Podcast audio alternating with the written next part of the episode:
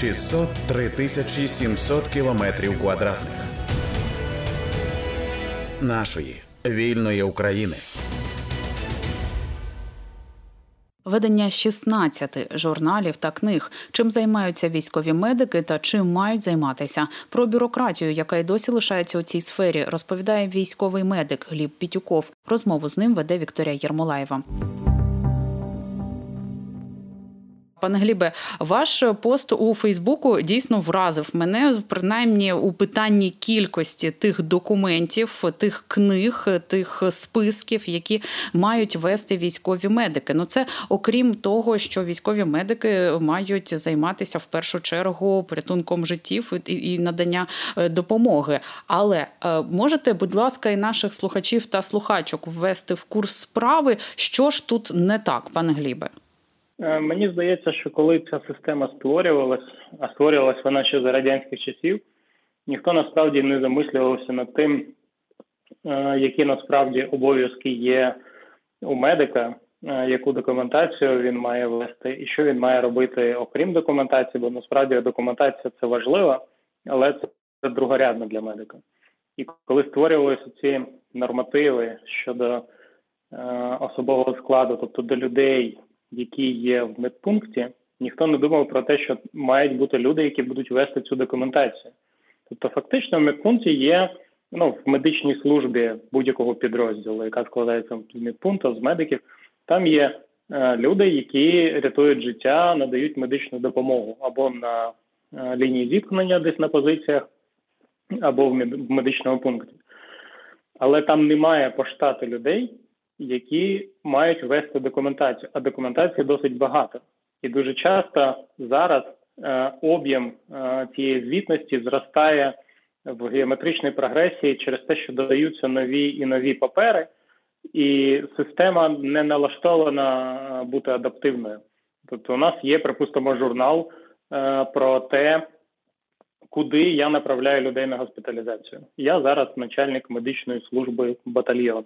Тобто є журнал, куди я записую тих, кого я направив на госпіталізацію. Ці люди уходять е, або там уїжджають в лікарню. Звідти вони можуть переїжджати з однієї лікарні в іншу лікарню, в іншу лікарню. Потім вони можуть піти на ВЛК, тобто військово лікарську комісію, отримати якийсь висновок, знову лягти в лікарню. Але я про все це не знаю. По перше, по-друге, у мене немає навіть офіційно документу, тобто якогось там журналу чергового, куди я маю все це записати але від мене вимагають цю статистику надати. Тобто, скільки людей у мене перебувають в лікарні, які у них є висновки військово-лікарських комісій, коли вони повернулися з лікування.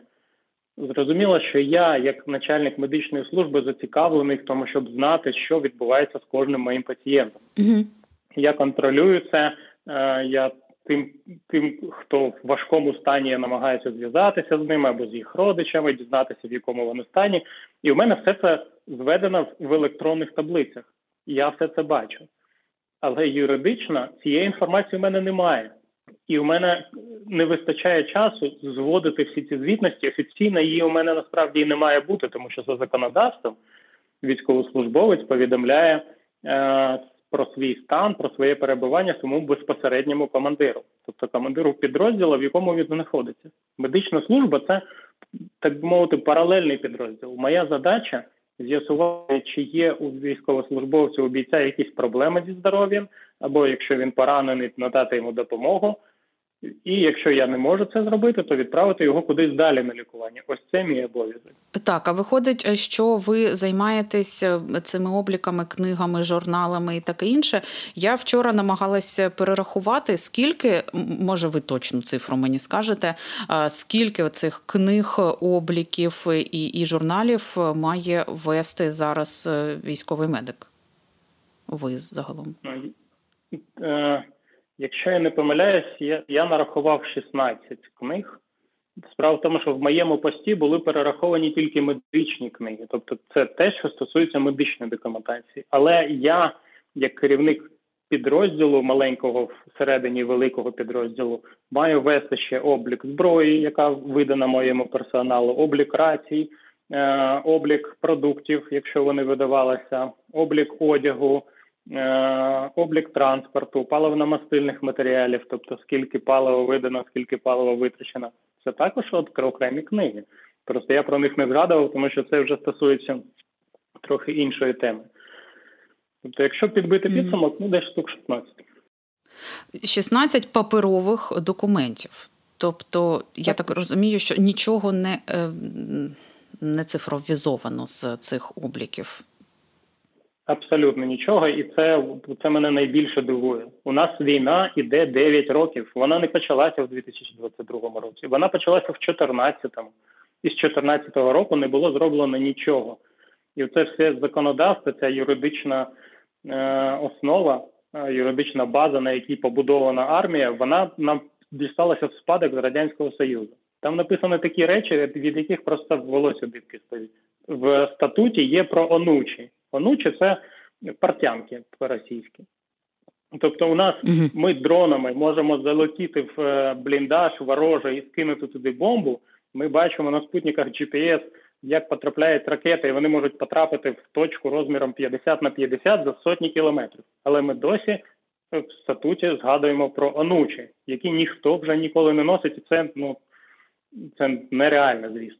Воно є. Так, зрозуміло, що це е, наш спадок е, від радянської армії. А чия це відповідальність, щоб це все до ладу привести? Я так здогадую, що є якесь юридичне управління в Міністерстві оборони, яке мало би цим займатися. Є е, військово-медичне управління, яке би займалося питаннями медицини, мало би займатися питаннями медицини, але цього немає. Якщо навіть подивитися на статут, е, тобто вони вони цим не займаються, ніяких змін немає. Ось я про що.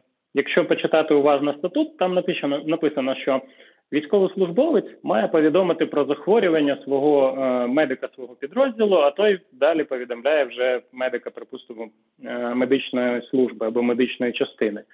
Фокус в слові захворювання. Захворювання це діагноз. Юридично військовослужбовець не має про що мені повідомити. Тому що якщо він кашель, це не захворювання, біль в горлі це не захворювання, не захворювання, головний біль це не захворювання, це симптоми. Тобто військовослужбовець юридично, якщо писати це правильно, він має повідомити про погіршення свого самопочуття, а не про захворювання, тому що захворювання це діагноз, який виставляється лікарем. Тобто, якщо дивитися з юридичної точки зору, то боєць, який прийде до мене і скаже: Ви знаєте, у мене щось болить, е, я погано себе почуваю, я можу сказати, вибачте, це ж не захворювання, де написано, що це захворювання? Ні. Зрозуміло, що так не відбувається але ніхто навіть не замислювався над тим, які слова вживаються в наших юридичних документах. Це це неправильно. Угу. Пане Глібе, чи ви так прикидували, скільки загалом е, часу теоретично в день може зайняти ось ця робота з заповнення 16 книг обліків, журналів е, і, і, і іншої звітності?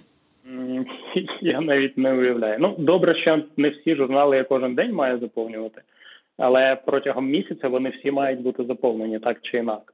Е, припустимо, е, військовослужбовців, бійці, які приходять до мене зі скаргами, я записую журнал амбулаторних хворих. Це відбувається щодня. Направляю я когось в лікарню щодня. Госпіталізація. Припустимо, журнал обліку зброї я щодня не веду, але хоча б раз на місяць там якісь записи мають з'являтися. Тобто, для мене, як для керівника медичної служби батальйону, Е, пріоритетом є якісне надання медичної допомоги, щоб кожен боєць, який поранений або який захворів, е, отримав якісну допомогу. Для мене для мене важливе медичне планування. Тобто, коли ми заходимо на якусь територію, мені треба зрозуміти, е, де знаходяться позиції, де будуть налаштовані обладнані або розплановані точки евакуації, які відстані до цих точок, скільки боєць буде перебувати на кожному плечі евакуації, на кожному сегменті, так щоб він не залишався без медичної допомоги. Я думаю про те, е, чи будуть мої люди навчені, чи вони будуть в теплі, чи буде їм що їсти, на якому транспорті ми будемо вивозити людей, чи є достатньо обладнання для цього, для того, щоб на кожному етапі бійцю була надана максимальна правильна, потрібна якісна допомога. Щоб якщо боєць поранений, я знав, що він доїде до лікарні, я його передам в госпіталь без погіршення стану. Тобто, все, що від мене залежить, ось це мій пріоритет. І на це насправді уходить дуже багато часу. От над цим mm-hmm. я думаю постійно. А коли в це втручається ще якийсь начмет ззовні і починає мені розповідати, що ні ні ні ти маєш вести журнали. Я кажу, послухайте, ви коли останній раз надавали медичну допомогу? Ну, коли ви ви пам'ятаєте протокол TCCC, припустимо? Що необхідно зробити для пацієнта в стані шоку, які йому розчини лити, які йому розчини не лити, і вони цього не знають. Ці начмеди такі паперові кабінетні, вони цим не займаються, і вони про це навіть не думають. Для них важлива ця звітність. Я розумію, що вона потрібна, вона має бути, бо це насправді це унікальна статистика, з якої ми можемо потім побудувати знову ж таки якісну систему, аналізуючи, як що працює, як що не працює. Але для того, щоб її вести, потрібні також окремі люди. А зараз у мене фактично є мої медики, це бойові медики, фельдшери, санінструктори, яких я намагаюся пристосувати під ці потреби. І коли є час, вони ще мають сидіти за комп'ютерами, вносити якісь дані. Зрозуміло, що багато хто вміє працювати з комп'ютерами, це можна робити, але я фактично намагаюся викрутитися з положення.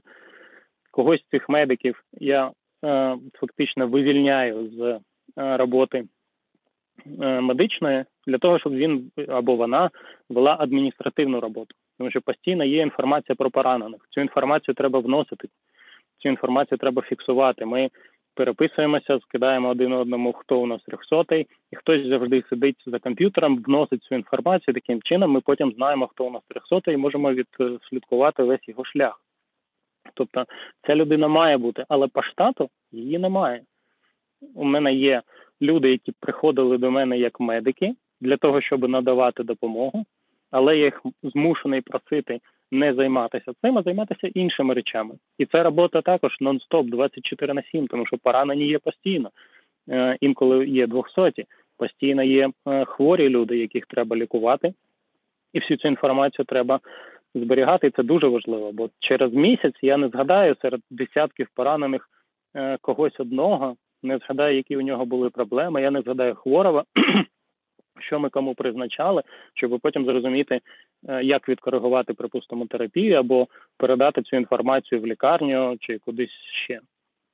Тобто, все це треба зберігати, і це треба робити постійно день за днем, е, безумовно. Але ніхто, коли створював ці медичні служби, не, не думав над цим. В штаті медичної служби немає адміністративного персоналу, є тільки медики, начальник медичної служби, який має відповідати за це все. Він має організовувати, якщо казати дослівно. Але як він може організувати, якщо нема з чого організовувати? Ще тут ще таке питання в мене стосовно того, що всі ці звіти, журнали і плани обліків, вони всі в паперовому вигляді, так про що ми вже згадали. Якщо б це було якось е, цифровізовано, звісно б, може, це облегшило е, трошки роботу, так ну і додаткові люди, так яких е, не вистачає, як ви кажете, пане Глібе. Але тут, коли все це на папері, тут ще й ж питання безпекове, це ж легш легко втратити всю цю роботу. Ну, фізично втратити, я не маю. Так, безумовно. Ну, питання безпеки, воно завжди актуально. Е, в електронні записи так само можна втрутити, якимось чином їх забрати, вкрасти і якимось чином на них вплинути. Е, тому, звісно, питання безпеки важливе. Е, питання паперів це, це також проблема їх перевозки. Ми переїжджали вже стільки разів. Що мені важко навіть порахувати. Були періоди, коли ми кожні 3-4 дні кудись переїжджали. Ми приїжджаємо на нове місце, там ведеться бої, Е, потім ми маємо переїхати на нове місце, на нове місце, і ти постійно маєш перевозити всі ці папери, медичні карточки. І звісно, вони можуть загубитися, бо це все інколи в таких умовах, е, які не пристосовані, звісно, ні для чого взагалі. Але ти маєш про це подбати. Звісно, всі всі медики насправді, ну керівники медичних служб, вони ведуть це все в електронному вигляді, тому що надати звітність, порахувати кількість припустимо, поранених, тобто трьохсотих, починаючи з початку року, у мене сотні цих людей, сотні людей в медичній службі, е, сотні людей в підрозділі, які поранені з початку року, які так чи інак постраждали. І мені я не зможу по журналам їх просто порахувати. Е, це, Це нереально. Тому, звісно, є електронні таблиці, в яких ми ведемо обліки. Я можу досить досить легко все це сортувати, бачити там скільки поранених, скільки захворівших, е, де вони зараз перебувають, і так далі. Але це все можна зробити тільки в електронному вигляді. Більш Так. того, ці результати ВЛК мені мені фізично в ну, юридично, так можна сказати, немає куди вносити результати ВЛК. Немає такого журналу. Ну, Журнал направлень на ВЛК. Але якщо я не направляв людину на ВЛК, його направила, припустимо, заклад охорони здоров'я, тобто лікарня, а таке також можливо. І зараз, е, згідно з оновленим наказом про ВЛК, це стало ще більш доступним і ще більш правильним насправді. Бо е, військовослужбовцю не потрібно кожного разу звертатися до мене як до керівника медичної служби і просити у мене направлення.